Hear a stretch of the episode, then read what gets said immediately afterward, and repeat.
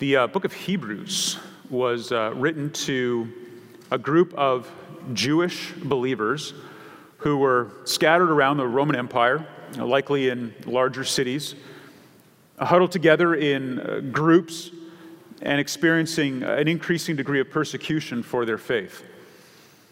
In fact, they were being tempted to abandon their confidence in Christ alone and go back to something that was less perilous.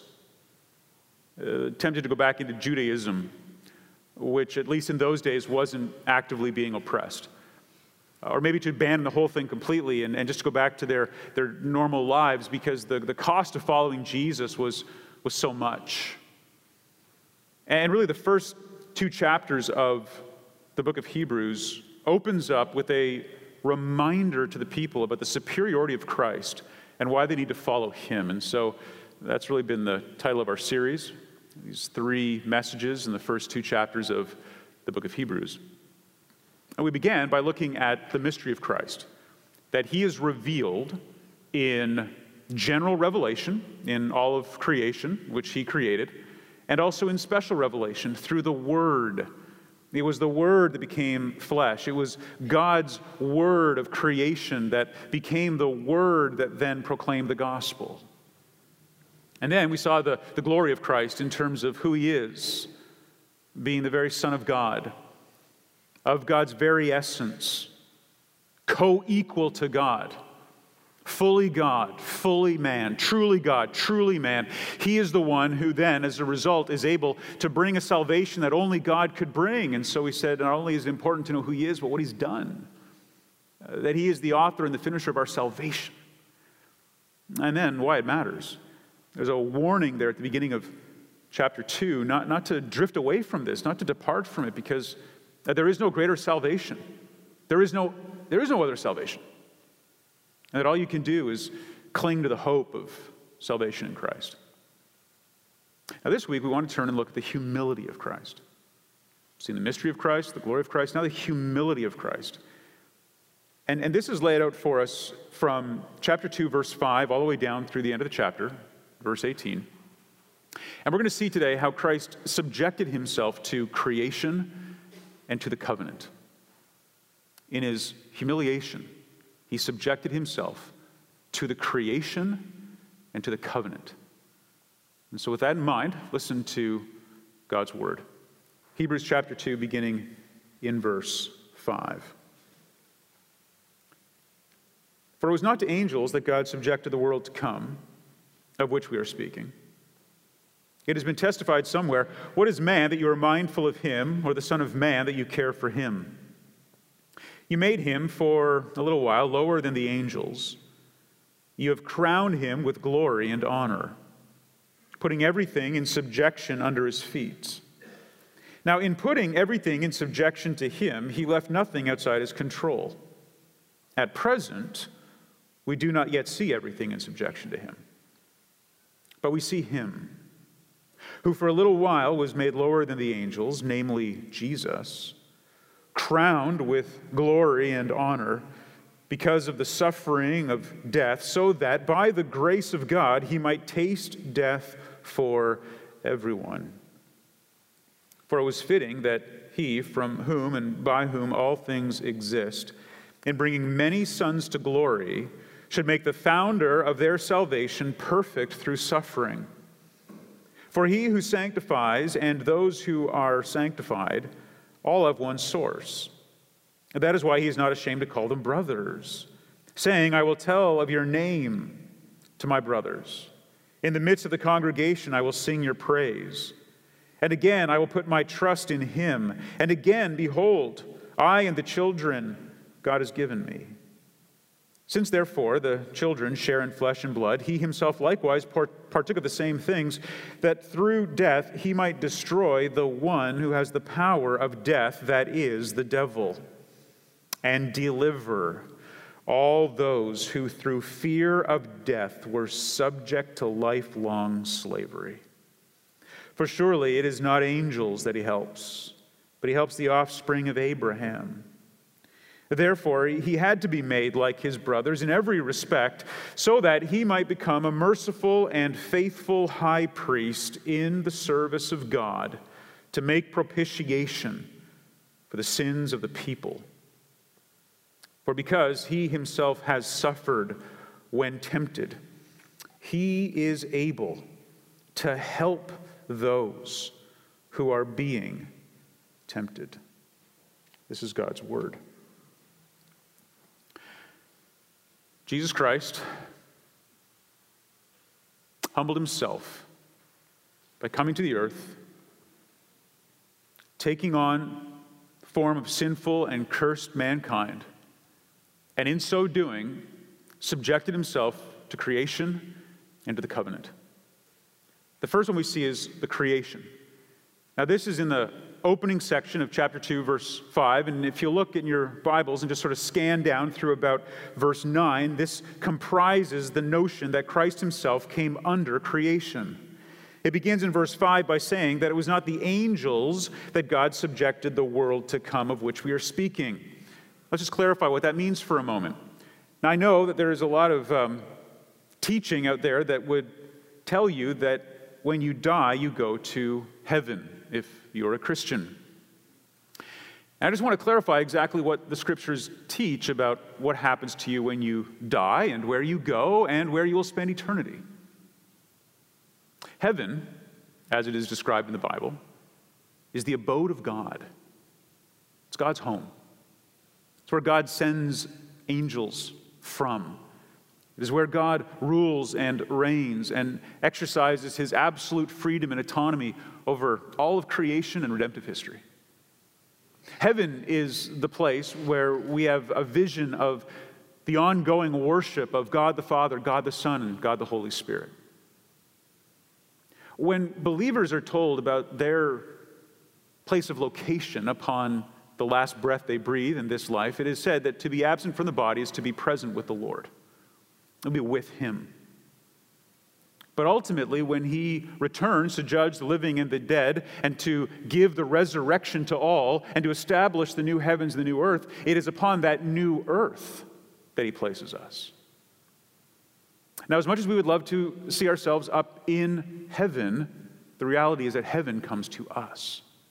If you read First Peter chapter three, you will see a story of the unfolding of creation. And he will either destroy that creation, even at the atomic level, and recreate it, or he will so purge all of the effects of sin and the curse off of this heavens and earth that it will be like it is made new. But in the end, it will be destroyed. It will be destroyed by fire. So if you've ever wondered, you will all be cremated eventually. Everything that exists in this world is going to be burned up and incinerated. And it is all going to be reborn and recreated. And if you go all the way to Revelation twenty-one, you'll see that God himself in the New Jerusalem comes down to dwell upon the new earth and dwell among his children. It is that great, glorious world that is in view here in chapter two, verse five. It's that future world. You're going to have a resurrected body, a physical one. And you're going to live on a new earth. You are going to look into the expanse of a new heavens, and you are going to be with the Lord forever.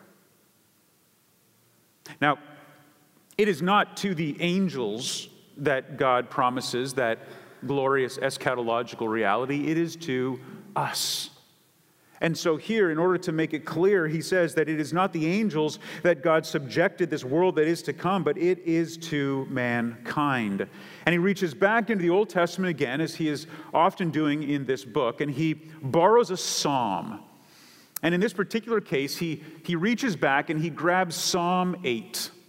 And Psalm eight, if you were to read that, you'll notice that it is a psalm that extols creation and God's decision to create man and woman, male and female, together in his image, and to give them the authority to rule the world. That together, as equal partners, they will dominate this world. They will bring it under subjection to them. And Psalm eight extols that, and Psalm eight describes that. And Psalm eight shows how human beings were created for a short time lower than the angels, lower in their purity, lower in their power, lower in their presence, lower even in their position, to come up with a spontaneous alliterated outline. They were not like angels. In fact, we are far less than angels, but only for a time. Because in the resurrection, we will actually rule over the angels and rule over this new earth when it finally is subjected to us. The author is going to tell us that the world is subjected to us, but not really. And why is that? Because of the curse. We live on a cursed earth. Everything is working against us. Sin, death, disease, weeds, all the things that fight against us. He says one day, though, that's all going to be overcome. And it's not going to be for the glory of angels. It's going to be for the glory of the image bearers. And so he reaches back into Psalm eight. Look what he says. It is testified somewhere, what is man that you are mindful of him, or the son of man that you care for him? Stop there just for a moment. He says, what is man? He doesn't say who is man. He says, what is man? Man, mankind, was created. God created man, woman, male, female. He created them so that they could together bear his image. You can't have the image of God represented on earth if you do not have both male and female. That is why it was not good for Adam to be alone. Not just because Adam was not capable of doing what he had to do by himself. Adam was created perfect and sinless. Adam was not some inept person who was bumbling around the garden and couldn't figure out how things worked, and so God had to create somebody because it was pointless for him to be left alone, like some husband left at home by himself for the weekend who doesn't know how to feed himself or do anything. Diminishes man when you think about him that way. It diminishes Adam when you think about him that way. No, Adam was created, he was a perfect, sinless being. What was not good was that God was not fully represented in Adam. God says, my image is not fully represented unless both male and female are created. Adam had all the animals parade before him, not in order to see if one of them would make a good wife, but rather to see that everything was created in this pair, and therefore realize that he himself was incomplete. What did God do? God created man, mankind, and he created them together to be his image bearer. And you made him together, male and female, for a little while lower than the angels. You have crowned him with glory and honor, putting everything in subjection under his feet. You see, in this psalm, it says, in the original dominion over the earth, mankind was able to rule it. He was able to bring it under submission. It's actually the word that is translated submission in other places in the Bible. Slaves are to submit to their masters. It means to, to come under something that was organized. Originally, man was created, and all of creation submitted to him.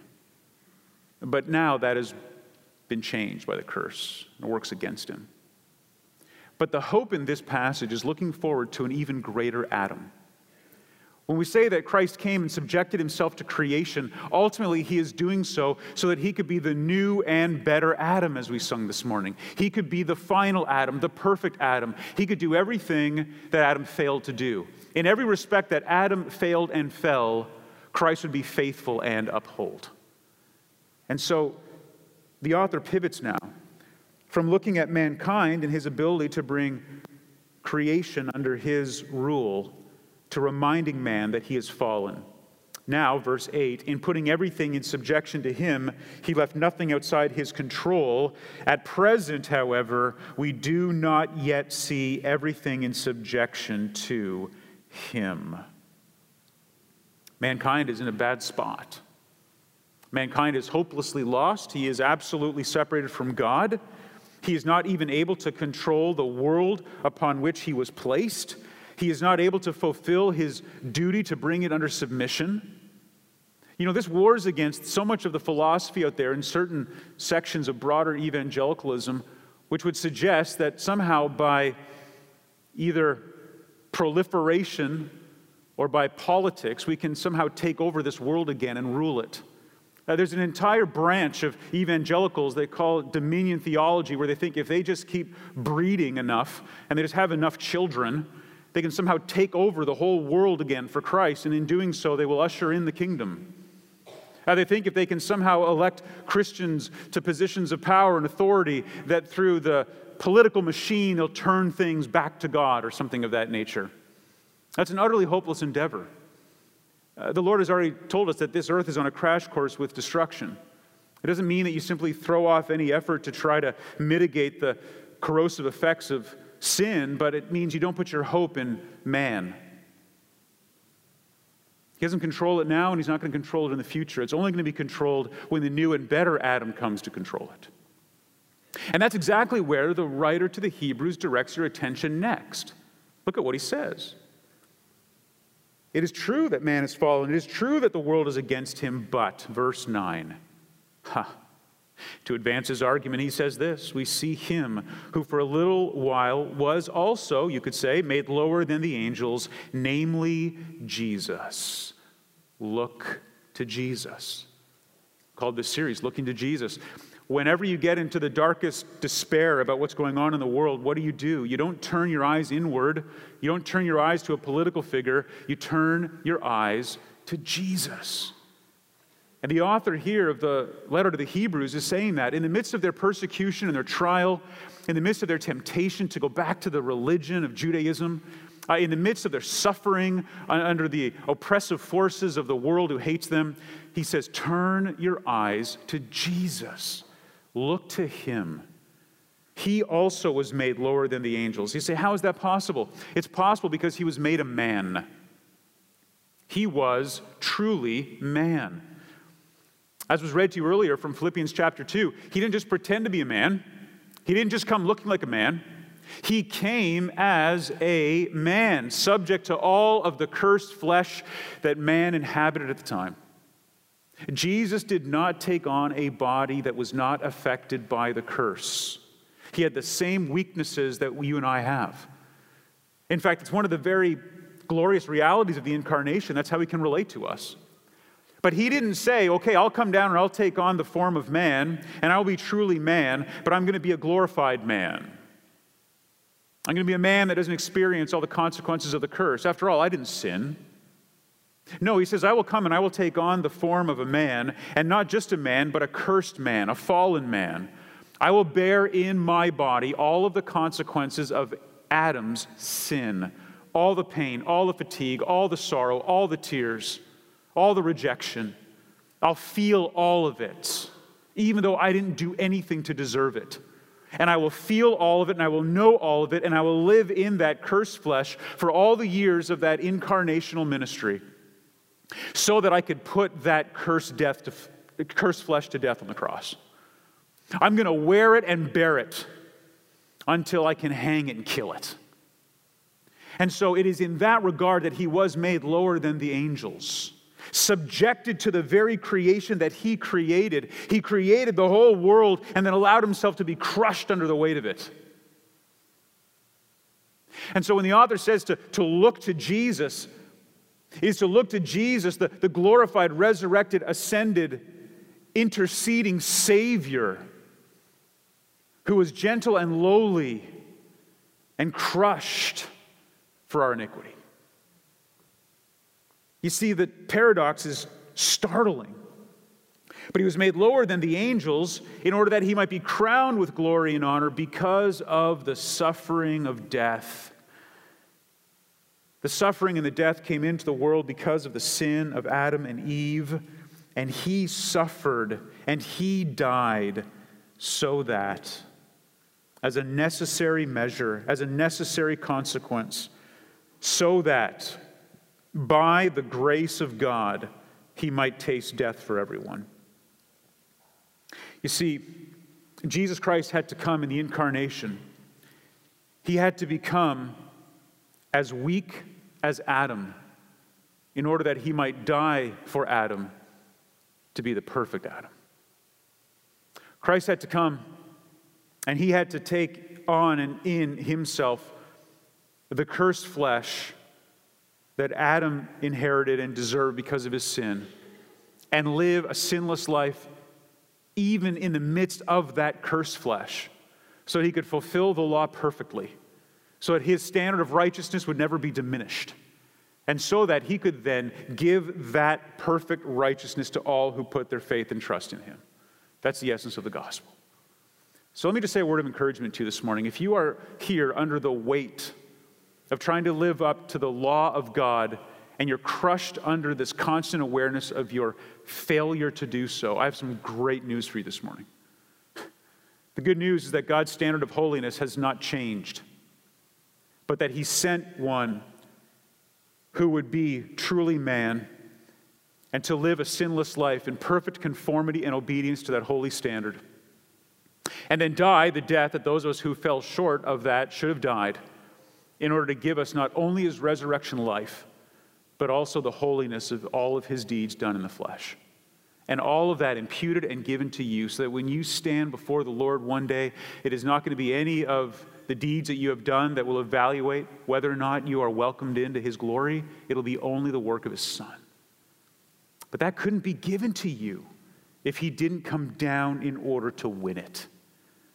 And so what the writer to the Hebrews wants to say is, look to Jesus, the one who is the greater Adam, the one who came subject to creation, and then lived perfectly as Adam should have, died the death that Adam should have died, in order to give the life to us and all of Adam's descendants who put their trust in him. Now, Christ is crowned with glory and honor because of his death, and showing the grace of God because of his death.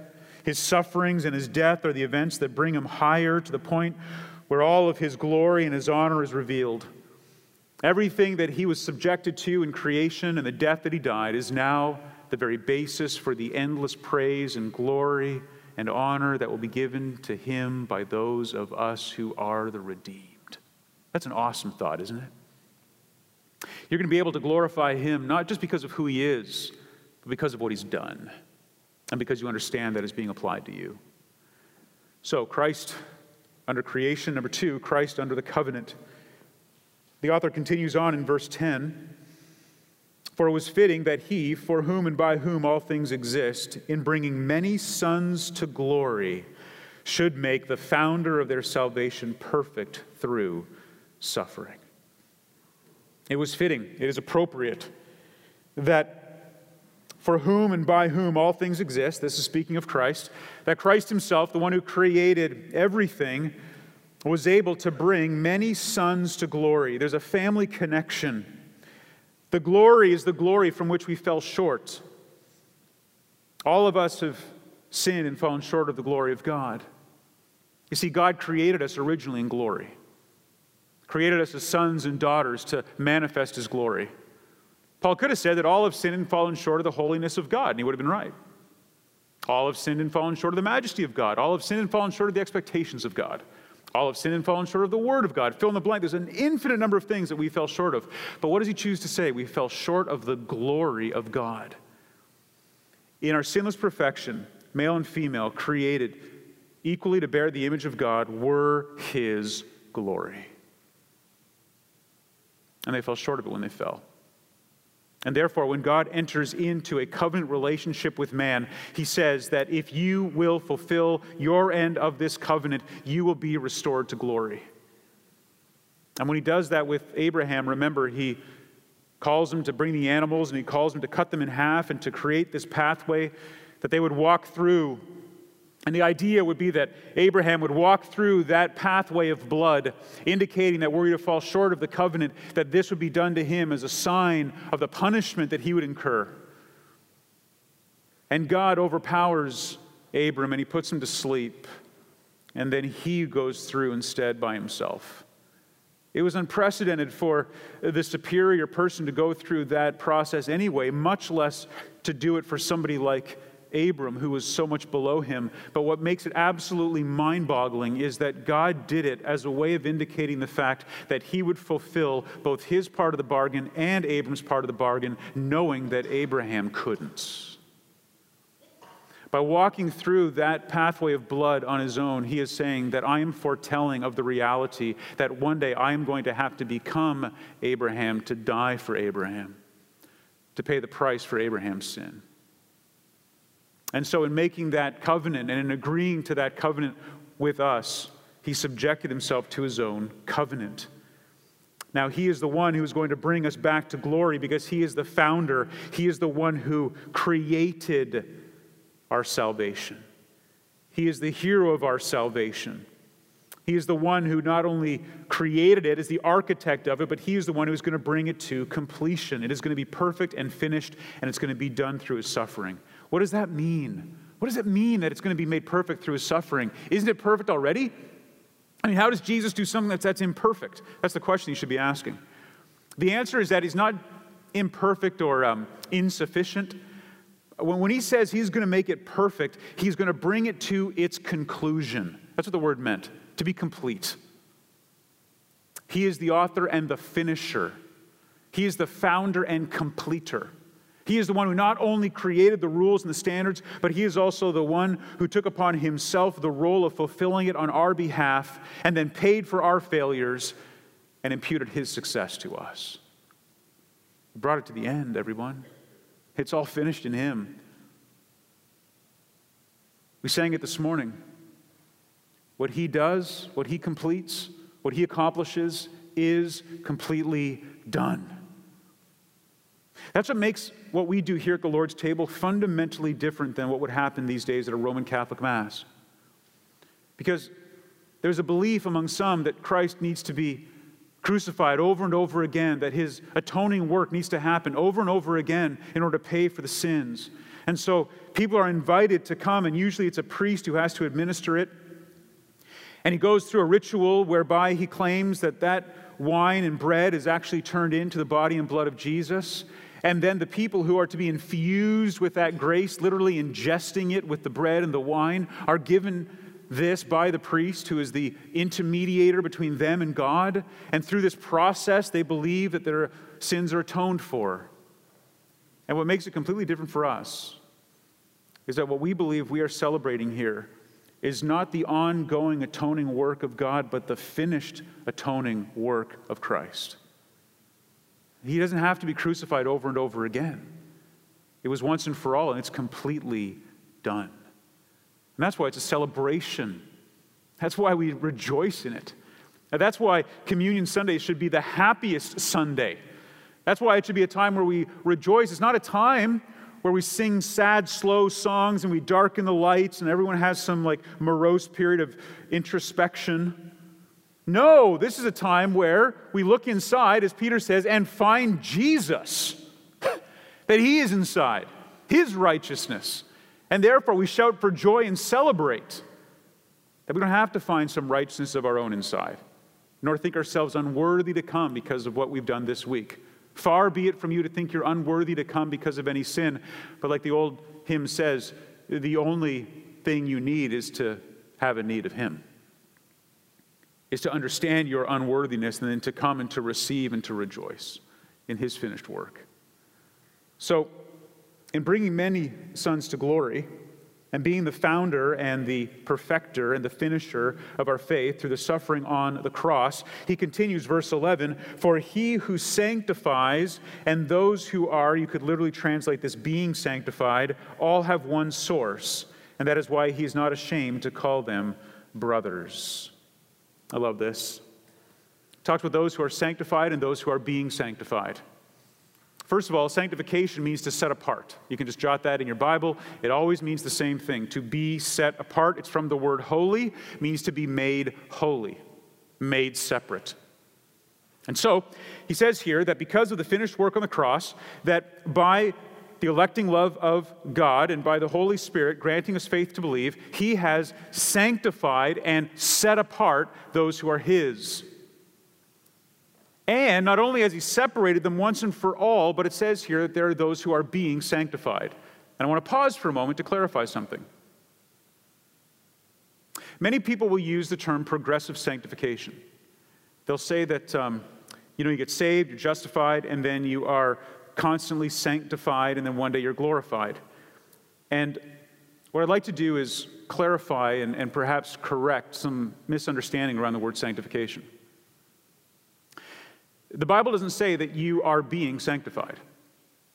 Scriptures don't teach progressive sanctification.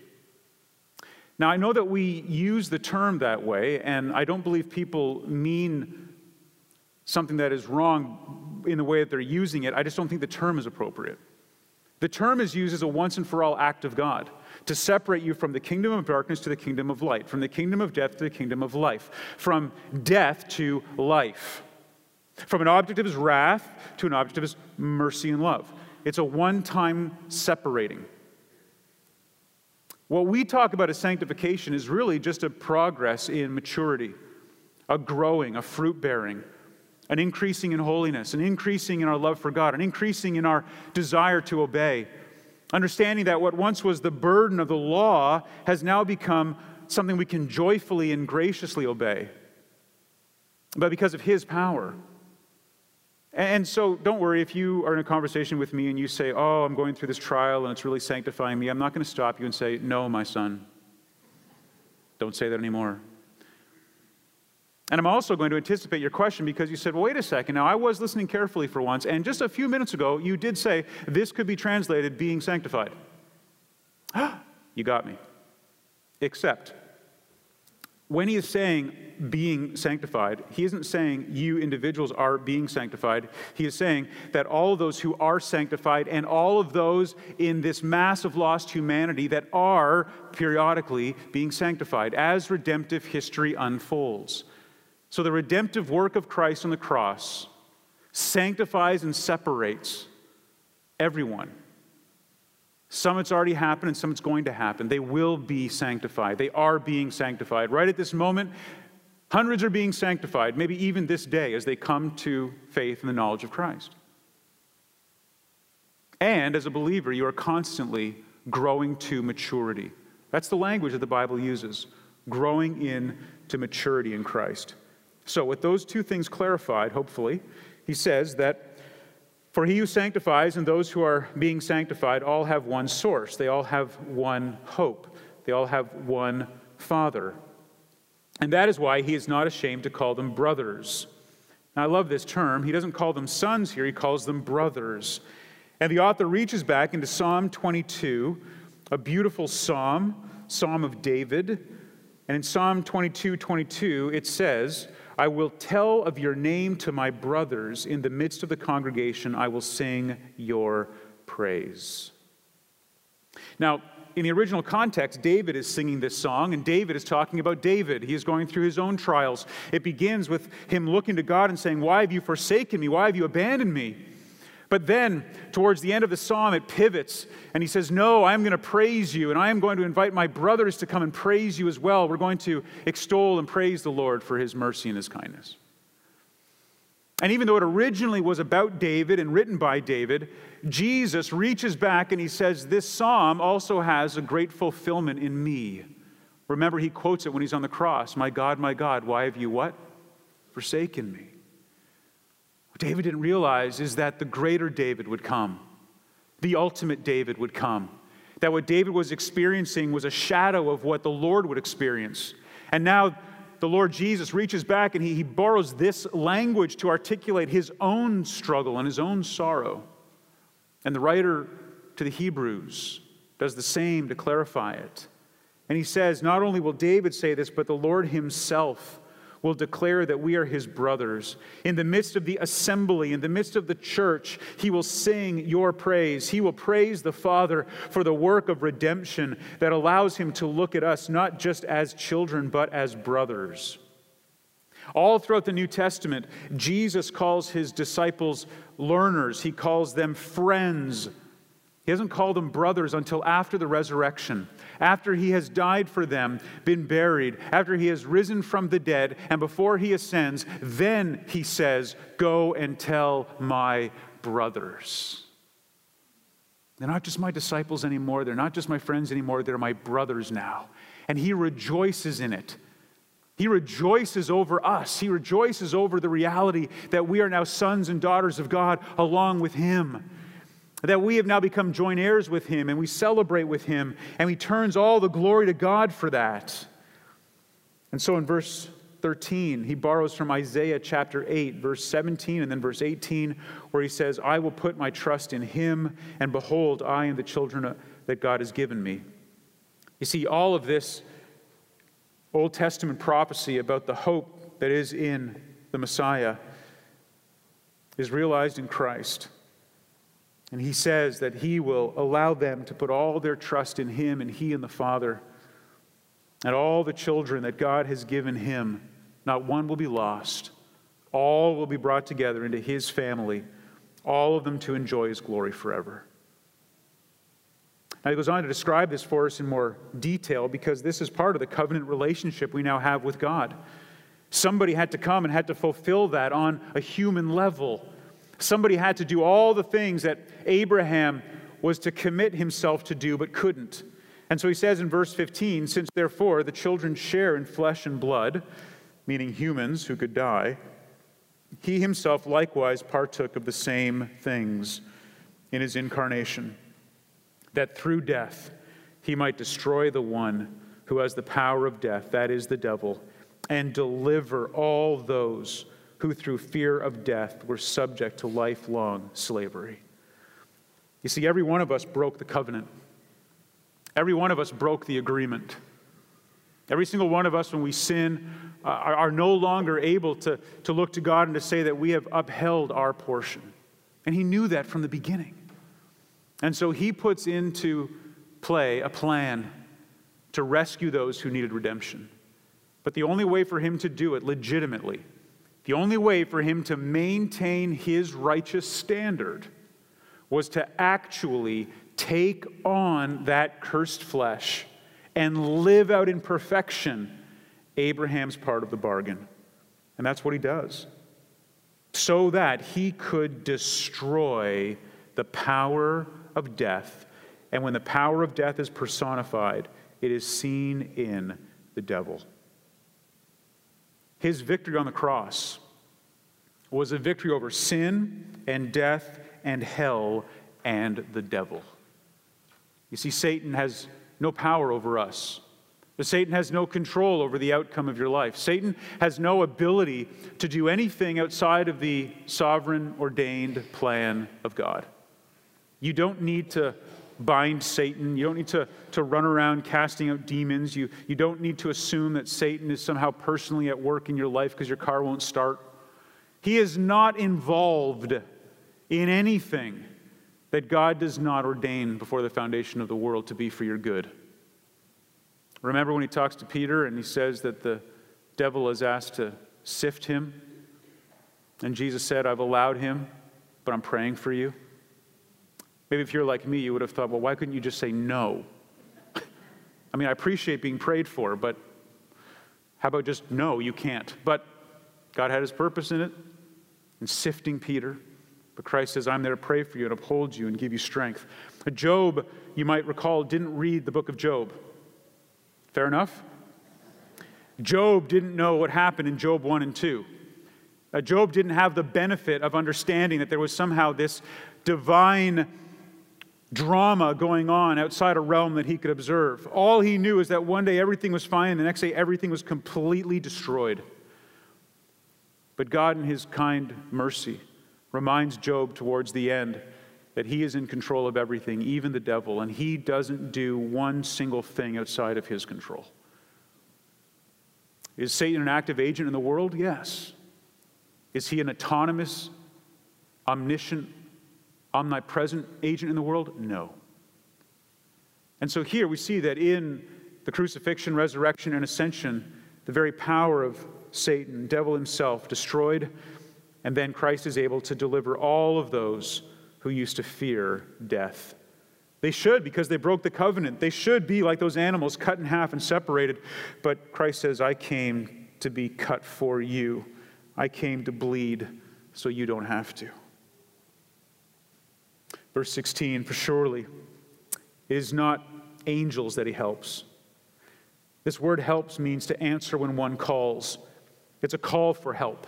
He says the angels, they don't get help, but he helps the offspring of Abraham. He came as the greater Abraham so that he could help the sons of Abraham. He came as a human being in order to enter into a covenant as a human being and fulfill that covenant as a human being, and then die for all the human beings that did not fulfill that covenant as a human being, so that he could be the ultimate Adam, the ultimate David, the ultimate Abraham. Therefore, he had to be made like his brothers in every respect. Otherwise, he couldn't fulfill it. So that, and this is the purpose clause, very important, so that he might become, notice this, a merciful and faithful high priest in the service of God to make propitiation for the sins of the people. This was a requirement. And as a result of the incarnation, he was able to be merciful. It means to be gentle and compassionate and tender. It means to empathize because you know what it's like to go through what they're going through.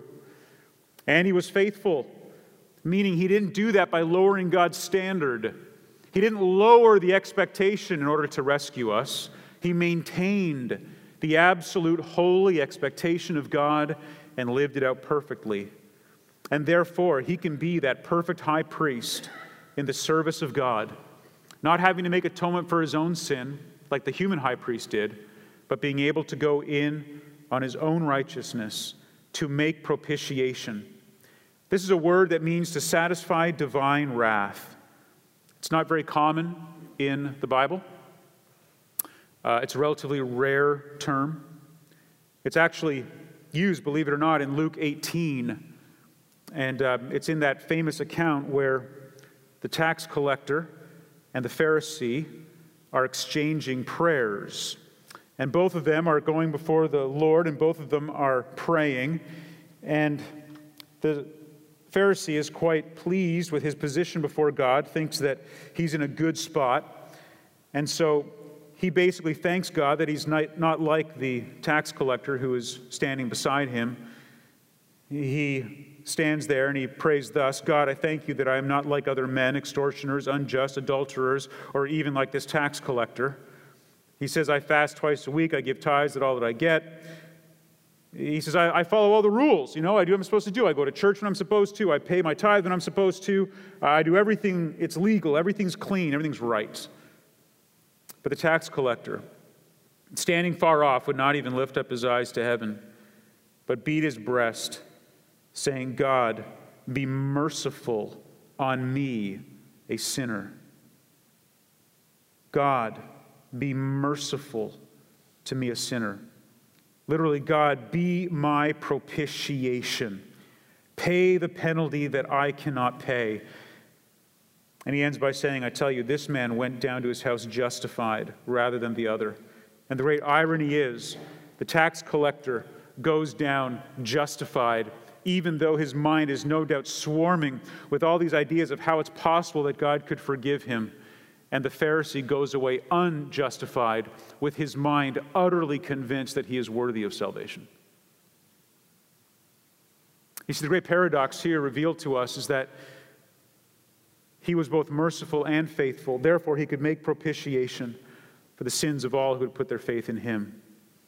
And then he closes with this beautiful verse, verse eighteen.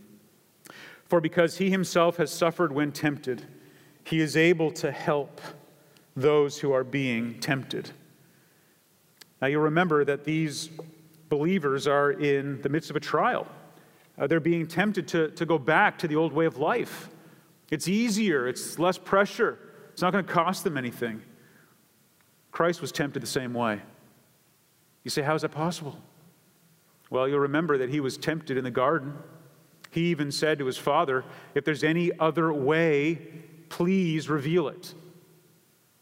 He was tempted to believe that God had forsaken him. He was tempted in the wilderness to feed himself by his own power. He was tempted to throw himself off the pinnacle of the temple mount in order to demonstrate his glory. All throughout his life, he was constantly being tempted, constantly being tried. In fact, there is nothing that you go through that he has not gone through already and conquered. And you might say, well, he didn't feel it the same way I feel it because he's God. My argument would be that he felt it worse than you feel it. And the reason is that you've got a breaking point. He didn't. Every temptation was laid upon him at infinite weight. And because of his divinity, he could not collapse under it. And therefore, everything that sin and death and hell and the devil could have thrown at him was thrown at him in full, unmitigated force. The entire duration of his life. There is nothing that you've experienced that he cannot say, I have experienced infinitely worse than you. But he says that with tenderness and compassion, and drawing you to himself with that reality, so that you don't come to him fearful of his judgment. You come to him because he's an empathetic high priest who says, I've already made atonement for that sin. Rest on my forgiveness. You know, that's not a heavy burden to carry. We were talking about this in the office this week, and Andrew gave me this great illustration that I'm going to steal right now. He's saying, you know, it's like you're drowning, and you're just succumbing to the waves, and it's mere moments before of exhaustion you just collapse and succumb to the waters and go down to your death. And then somebody arrives and they throw out a life preserver to you. Your answer to them is not, ah, the last thing I need is to be carrying something. Your answer is, thank you. I will carry this. I will hold on to this. I'll be rescued by this. That's the rescue that's being put out here. And the word used to describe that kind of rescue is the word help. And it's a different word than is used earlier in the text. He says here that he is able to help. Baetheo. It's a word that means to supply urgent, needed help. It was a military term. It is a term that means to rescue, that in the midst of your temptation, he comes. He is the reinforcements. He's the cavalry. He's the rescue. He's the helicopters coming over the mountain. He is the one who is going to come and deliver you and rescue you. And so the word help is a little bit weak there. It's rescue. And what I find particularly interesting in the use of this word is it's the same word the Septuagint uses to translate the Hebrew word azer in Genesis chapter two, eighteen, when it says that it is not good for a man to be alone, but I will create a helper for him. It's the same word. God created woman to be that helper, that help in time of need, that rescuer, that deliverer.